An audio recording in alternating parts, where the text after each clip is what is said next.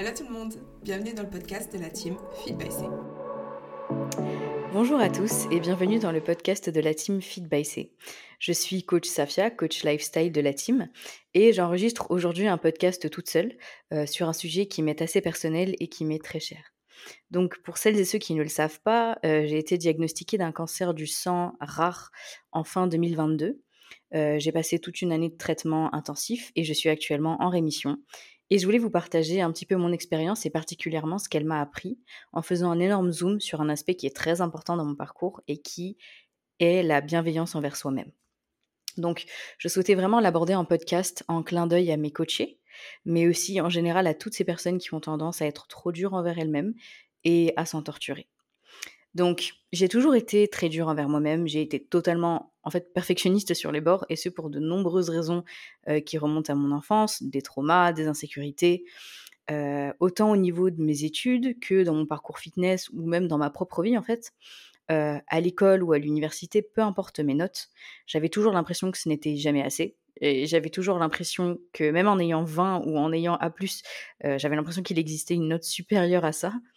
Et, même dans ma vie, j'ai été extrêmement complexée physiquement à, cause d'un passé de harcèlement à l'école.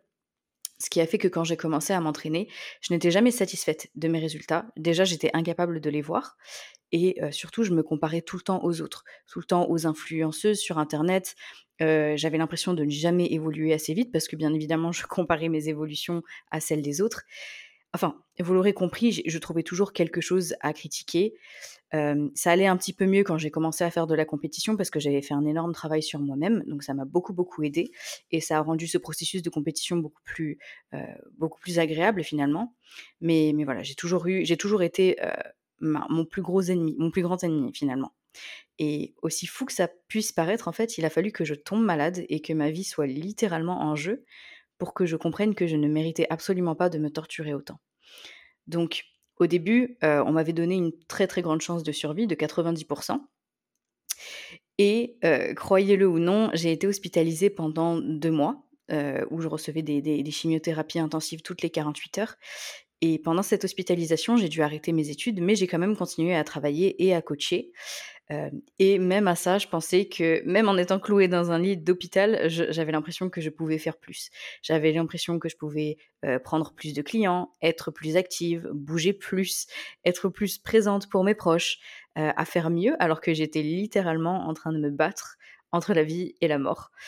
Et j'avais absolument pas la capacité de faire plus finalement, mais c'est vrai que la société nous met quand même beaucoup, beaucoup de pression. En fait, on se met une pression à nous-mêmes. La société y participe beaucoup. Et on va toujours chercher à faire plus, à overachieve en fait, à en faire trop, à ressembler à ces vies euh, parfaites sur Instagram, à ces physiques idéaux. et on finit par s'en oublier et par arrêter de se respecter. Et c'est un petit peu pareil, même parfois on voit les parcours de personnes euh, qui combattent le cancer sur les réseaux sociaux et on dirait que leur parcours se passe toujours très très bien, on dirait qu'ils n'ont pas d'effets secondaires, on dirait qu'ils ont toujours leurs cheveux, qu'ils ne prennent pas de poids, qu'ils ne perdent pas de poids, enfin bref, que tout se passe merveilleusement bien. Et ça finit par nous faire culpabiliser nous-mêmes par rapport à ce que l'on est et par rapport à ce que l'on fait. Et finalement, lorsque mon traitement a avancé et qu'on a refait des tests, etc., les médecins sont revenus vers moi pour me dire que j'avais une chance de, une chance de survie pardon, de 60%. Et c'est à ce moment-là que ça m'a, ça m'a vraiment frappé en fait.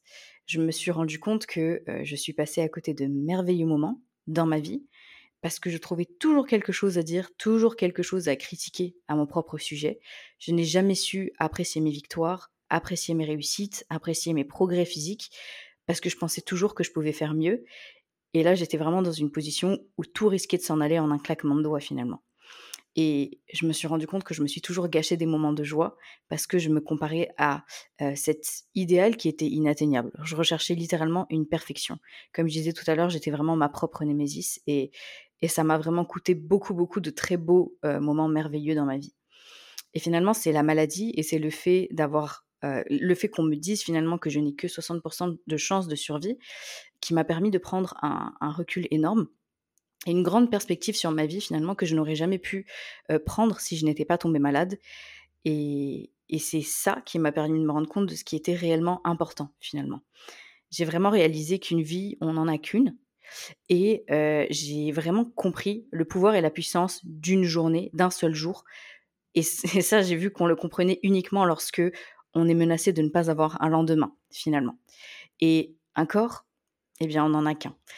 Alors, pourquoi continuer à se détester alors qu'on pourrait tout simplement se chérir tous les jours et on pourrait se célébrer C'est vraiment, c'est fou, mais c'est vraiment comme ça que j'ai ouvert les yeux. Bien que tout mon parcours ait été quand même très difficile, euh, la maladie m'a permis d'ouvrir les yeux et m'a donné un recul que je n'aurais jamais eu avant, comme je l'ai dit. Et ça m'a permis de réaliser que j'étais vraiment ma propre alliée et que personne ne pouvait être autant mon allié que je ne le suis moi-même vis-à-vis de moi-même. Et c'est fou parce que c'est dans les moments les plus difficiles qu'on découvre vraiment notre résilience. Donc, comme je le disais tout à l'heure, je me suis rendu compte que j'avais ce, critique interne et que je n'arrivais jamais à faire taire finalement. Et je vois ce personnage, ce critique, habiter la majorité de mes clientes. C'est ce critique qui va vous faire croire que euh, vous pourrez être parfait un jour et que aucun de vos accomplissements actuels n'est suffisant finalement. J'ai appris que euh, la compassion envers soi-même est fondamentale pour être plus heureux et pour être en paix, parce que en fait la compassion et la bienveillance, ça permet vraiment d'apprendre la, réalité de la chose, la réalité de la vie. Ça permet de comprendre que la réalité, ça implique de, faire des erreurs, de ne pas avoir un contrôle parfait sur toutes les situations et sur tous les paramètres, et que c'est tout à fait ok si tout ne se passe pas comme prévu finalement, parce que la vie est incertaine. c'est, ça paraît un petit peu triste à dire, mais c'est une réalité. La vie est incertaine. Euh, le lendemain n'est jamais totalement promis finalement, dans le sens où il y a plein de choses qui échappent de notre, euh, de notre contrôle et qu'il faut vraiment arrêter d'être aussi concentré sur, sur sa personne et qu'il faut savoir parfois lever la tête pour éviter de se noyer. Et c'est vrai que ce critique, euh, c'est une source de motivation euh, pour travailler plus dur, pour s'entraîner plus fort. Mais en réalité, à quel prix finalement? C'est souvent au prix de se noyer sous euh, l'anxiété ou sous la honte, ce qui va clairement empiéter sur notre habilité à apprendre les choses ou à apprécier le moment présent. Et ça peut mener à la dépression ou encore à des burn-out ou à ce genre de situations qui sont vraiment inconfortables et des situations dans lesquelles des, situations finalement qui sont difficiles à gérer. Et la bienveillance, avoir cet œil bienveillant sur soi-même, ça permet de, sortir de son propre corps et de son propre esprit pour prendre connaissance de ses émotions et d'être dans l'acceptation finalement, de réellement se voir comme son propre ami. Et c'est la chose la plus importante à faire finalement. Alors pourquoi est-ce qu'on serait aussi encourageant envers ceux qu'on aime, envers nos amis, envers notre famille, et pourquoi on est incapable de le faire envers nous-mêmes? C'est quelque chose que je dis constamment à mes clientes parce que souvent, lorsque je reçois des bilans, elles, souvent, elles ont souvent énormément de mal à voir leur victoire, à voir leur progrès, à voir leurs évolutions. Donc ça va toujours être moi, l'œil objectif, qui va finalement leur permettre de prendre un recul et de voir tout ce qu'elles ont accompli mais elles sont incapables à l'instant T de prendre ce recul-là et elles s'autoflagellent finalement et elles finissent par, par se détester, par être déçues d'elles-mêmes, par ruiner leur propre journée au quotidien parce que elles n'arrivent pas à, à se donner en fait à elles-mêmes une petite tape dans le dos finalement, si ça fait du sens. Et donc finalement, quand on prend du recul, on voit que lorsqu'on a un ami par exemple qui rate un examen, on va être le premier à, on va être, bah, oui, voilà, le premier à leur dire que c'est ok de recommencer, que l'échec en tant que tel n'existe pas. On va l'encourager à accepter la situation et à faire mieux. On va vraiment l'aider à prendre du recul et à, à apprécier, pardon, tout le travail qui a été effectué. On est littéralement bienveillant envers nos amis. Alors que quand il s'agit de nous, bien évidemment, on va se morfondre, on va s'insulter, on va avoir envie d'abandonner. Donc c'est pour ça que c'est extrêmement important de parler de ce qu'on ressent de manière générale, de, parler de ses expériences pour intellectualiser littéralement ce qu'on ressent. Même, il faut l'écrire de temps en temps. Et ça va vraiment permettre de prendre du recul, de rationaliser et de bien, de se comprendre, en fait, finalement. Et quand on en parle, on se rend compte que notre entourage passe ou est passé par la même chose. Donc on se sent compris, finalement. Et, on arrive à comprendre qu'on est tous un peu dominés par ce, critique, ce fameux critique qui nous fait tous souffrir. Et lorsqu'il s'agit du physique, c'est exactement pareil. Sur, sur, soi-même, on va voir tous les défauts du monde. Alors que euh, nos amis vont voir le progrès sur nous, ils vont nous encourager, ils vont dire qu'on est très beau tel qu'on est. Et nous, on est pareil avec eux. On va les encourager, on voit absolument pas leurs défauts. Donc, c'est vraiment un, exercice que je vous encourage à faire finalement et qui personnellement m'a beaucoup aidé, c'est de me traiter, enfin de se traiter comme son meilleur ami, de s'imaginer euh, ce qu'on dirait à notre meilleur ami dans une situation qui est similaire à la nôtre. Et souvent, les thérapeutes conseillent de s'écrire une lettre à soi-même, comme si on était notre meilleur ami, et dimensionner nos qualités, de célébrer nos succès et nous apporter du réconfort finalement pour nos échecs. Et je vous encourage vraiment fortement à faire cela. Parce que, comme je le disais tout à l'heure, ce qui manque réellement, ce qui nous manque réellement, c'est un recul. Et c'est de la perspective sur, euh, sur nous-mêmes parce qu'on est tellement absorbé par notre propre vision à l'instant T. Et hum, sur cette, euh, finalement, sur cette recherche, euh, on recherche un idéal qu'on est incapable d'atteindre. Et donc, on est incapable de lever la tête et de se poser des questions, de se poser les bonnes questions.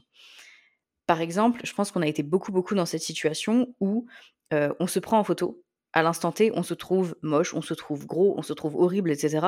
Et quelques années après, on revoit la photo et on se dit, mais en fait, j'étais mignonne, j'étais mignon, j'étais beau. Pourquoi j'étais aussi difficile avec moi finalement? Pourquoi je me disais ça? Par exemple, il y a cette fameuse situation dans laquelle je me suis retrouvée euh, plusieurs fois et je suis persuadée que ça vous est arrivé à vous aussi. Il y a des moments où on va se prendre en photo, par exemple, et on se trouve gros, on se trouve moche, on se trouve horrible au moment où on prend la photo, ou au moment, au moment pardon, où on voit la photo qui a été prise de nous. Et on revoit cette même photo quelques années après et on se dit, mais en fait, j'étais beau, j'étais mignonne, mais pourquoi j'étais aussi méchant envers moi-même? Pourquoi j'ai dit tout ça? Et, et, ça permet vraiment de se rendre compte que à l'instant T, on a un énorme problème de perception et de recul. Donc c'est extrêmement important de se voir comme un spectateur sage, comme un, observateur avisé finalement, de prendre de la distance sur une situation et de se permettre de prendre action. Et quand je dis prendre action, je veux dire par là prendre une action consciente pour se sentir mieux, c'est-à-dire essayer de voir le côté positif d'une situation ou euh, d'une façon de penser. Et je sais que c'est extrêmement difficile à faire sur le coup, mais ça va devenir un automatisme finalement. Et par exemple, ce que j'aime faire, c'est que dans les jours où je me trouve un petit peu moins jolie, parce que ça nous arrive à tous, euh, c'est d'éviter consciemment de ruminer euh, et d'avoir un dialogue négatif interne, euh, d'avoir un dialogue interne négatif, pardon, et de me concentrer sur le positif plutôt, sur mes accomplissements. Par exemple, encore une fois, dans le cadre de mes traitements, les, les, traitements m'ont immobilisé pendant un an complet. Donc j'ai pris énormément de poids, à peu près 15 kilos, un peu plus. Et bien évidemment qu'il m'arrive de me regarder dans le miroir avec difficulté parce que j'ai un petit peu plus de mal à l'accepter, j'ai un petit peu plus de mal à accepter ce nouveau corps dans lequel je suis. Et au lieu de me dire, je pourrais très facilement me regarder et me dire, oh, bah, j'ai plus mes cheveux d'avant, oh, je suis grosse, oh, ceci, cela. Mais j'essaie vraiment, vraiment de me forcer à prendre de la distance et à renverser ce dialogue négatif, finalement, euh, en impression le fait que je sois encore en vie, que j'ai un corps qui fonctionne et que je suis vraiment reconnaissante pour ça.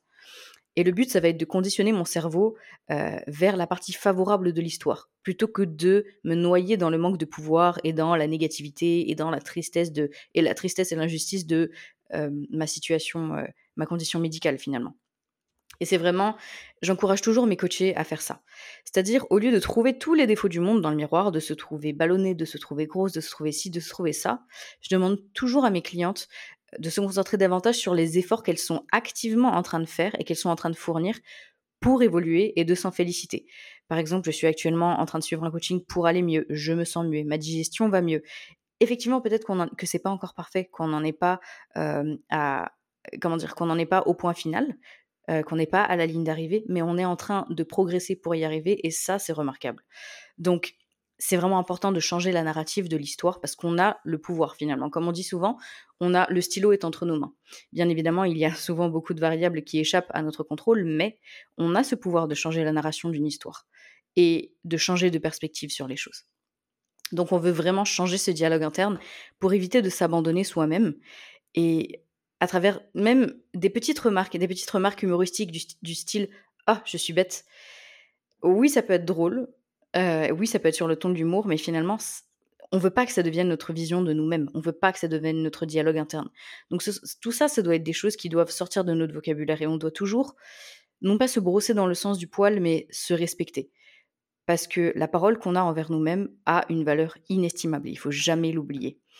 Et j'ai récemment lu un livre euh, d'une neuroscientifique justement par rapport à, cet ancien, à ce, critique, euh, qui conseillait bah, d'identifier notre critique et d'y donner un nom, mettons Peter par exemple, et de prendre conscience que euh, Peter est notre critique et qui fait encore des siennes. Quand on commence à avoir envie de se, de se critiquer soi-même ou de, ou de ne pas être fier de nous-mêmes, on se dit qu'ok, Peter est en train de faire des siennes.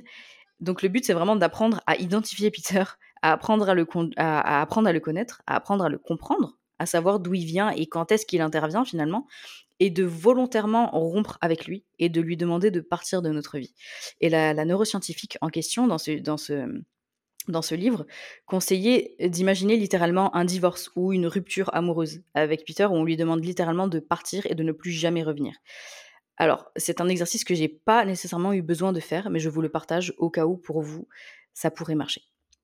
Et finalement, comme je parlais de dialogue négatif interne tout à l'heure, il faut vraiment prendre conscience que ce dialogue négatif peut impacter tout autant notre vie que notre relation avec les autres, bien évidemment.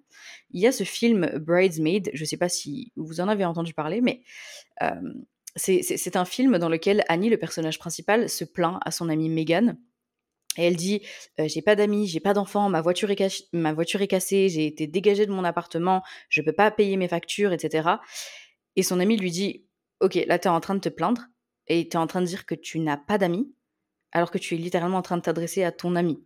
Donc, ce que tu es en train de faire finalement, c'est de te plaindre, de jouer la victime, mais tu ne veux pas d'aide. Tu es simplement en train de jouer la victime et tu, tu ne reconnais absolument pas les choses que tu as en ta possession actuellement et qui peuvent te rendre heureux, à savoir bah, elle en tant qu'amie. Et dans ce clip, en fait, on comprend que quand on se concentre uniquement sur le fait que tout aille mal et sur la négativité, on, a une incapacité, encore une fois, à prendre du recul et à voir les bonnes choses. Par exemple, là, bah, Annie qui n'arrive pas à voir qu'elle a des amis, alors qu'elle est littéralement en train de se plaindre à son ami qu'elle n'a pas d'amis. Bref, tout ça pour dire qu'on espère un peu de la, de la compassion ou de la reconnaissance de la part des autres, alors qu'au final, on finit simplement par les repousser, parce que personne n'aime vraiment qu'on joue la victime. Et on se rend compte qu'une personne qui ne fait que constamment se critiquer elle-même, elle est absorbée par, sa propre personne et elle n'arrive pas à voir en dehors d'elle-même. Et ça mène inévitablement à un manque de compassion envers soi-même et un manque de compassion envers les autres, ce qui fait donc qu'on ne voit le monde que pour euh, ses défauts. Ça nous empêche donc de créer des liens réels et de la proximité avec les autres. Et donc ça nous empêche de vivre dans la gratitude et d'apprécier tous les petits miracles du quotidien finalement. Et d'ailleurs, c'est pour ça que la méditation m'a beaucoup, beaucoup aidé. Euh, ça m'a permis, en fait, finalement, de prendre un moment sur un, instant pour moi, euh, de sortir un peu du monde, finalement, de faire le point, de me concentrer sur moi-même et sur mes ressentis et sur mon corps, de manière générale. Et bien évidemment, il y a énormément d'études qui montrent que la méditation aide à faire réduire le stress et peut même aider à euh, augmenter la confiance en soi. Donc c'est vraiment non négligeable comme outil dans ce, quand on est dans un cheminement où on essaye d'aller mieux finalement et de, et d'être plus, bien, plus bienveillant envers soi-même. Donc, je vous invite vraiment, encore une fois, à prendre ces actions positives pour vous, pour vous sentir bien, pour vous faire du bien et pour vous chérir. Parce que votre personne ne doit jamais passer en second plan. Votre bien-être ne doit jamais passer en second plan. Donc, prenez ces actions-là, que ce soit méditer, faire du sport, cuisiner, lire, marcher, tout ce qui peut nourrir votre âme et qui peut vous faire du bien finalement. Et je vais aussi en profiter pour vous rappeler de ne jamais vous comparer aux autres sur les réseaux sociaux, parce que ça, ça va être la meilleure façon de nourrir votre critique. Parce que rappelez-vous que les réseaux sociaux, c'est juste une version idéalisée de la vie des autres. C'est seulement les highlights de la vie des autres, et ça vous montre un aspect de, de la perfection qui ne vous correspond probablement pas. Donc concentrez-vous uniquement sur vous et sur vos propres progrès. Surtout, n'hésitez pas à communiquer et à demander du soutien. Encore une fois, euh, n'hésitez pas à avoir des thérapeutes si vous en avez besoin. Si vous ressentez un réel problème et si vous ressentez que vous vous torturez vous-même, ça va être très important.